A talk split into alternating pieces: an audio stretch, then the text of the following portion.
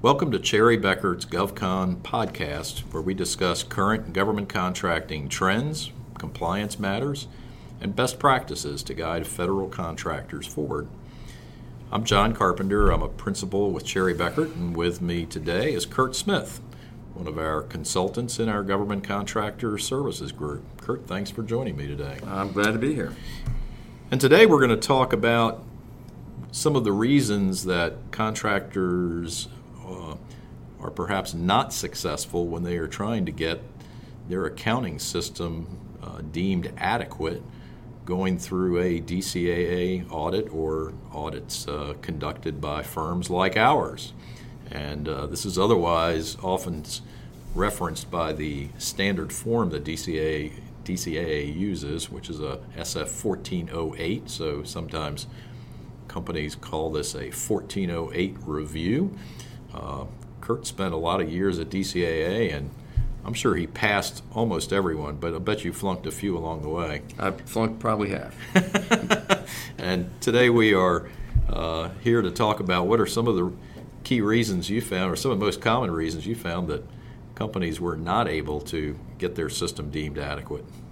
Um, well, thank you, John, for the opportunity to address this issue. And I would say uh, the most prevalent reason contractors fail the uh, compliance review is that they just don't know how to account properly for the costs of jobs. In other words, they have not allocated all uh, expenses um, in their books to jobs. What that means is that you, a contractor, needs to uh, allocate all of its direct costs and indirect costs, overhead and G&A, to jobs. And to people that are new to government contracting, this is a new requirement because in the private sector, all that really matters is whether you're making money or not, right? Exactly. P&L.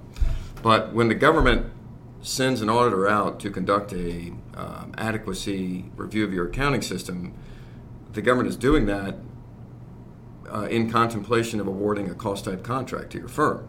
So what the government wants to know is can your accounting system properly account for the costs of each job individually? If a contractor has both government jobs and commercial jobs, well, the government wants to see uh, costs allocated to both government and uh, uh, commercial jobs.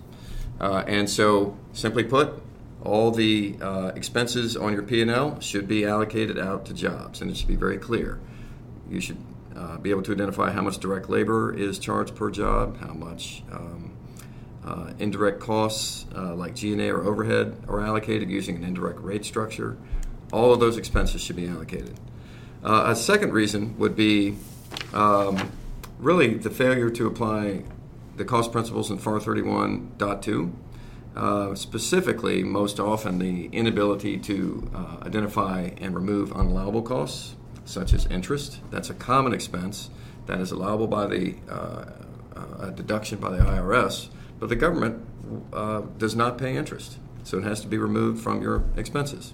And again, in a commercial world, this whole concept of unallowable costs is rather bizarre. It's just not common in the commercial space. That is correct. And um, so many contractors haven't read through the cost principles, and they, they haven't uh, sort of gone through their books and made sure that they're not claiming costs that are uh, otherwise unallowable.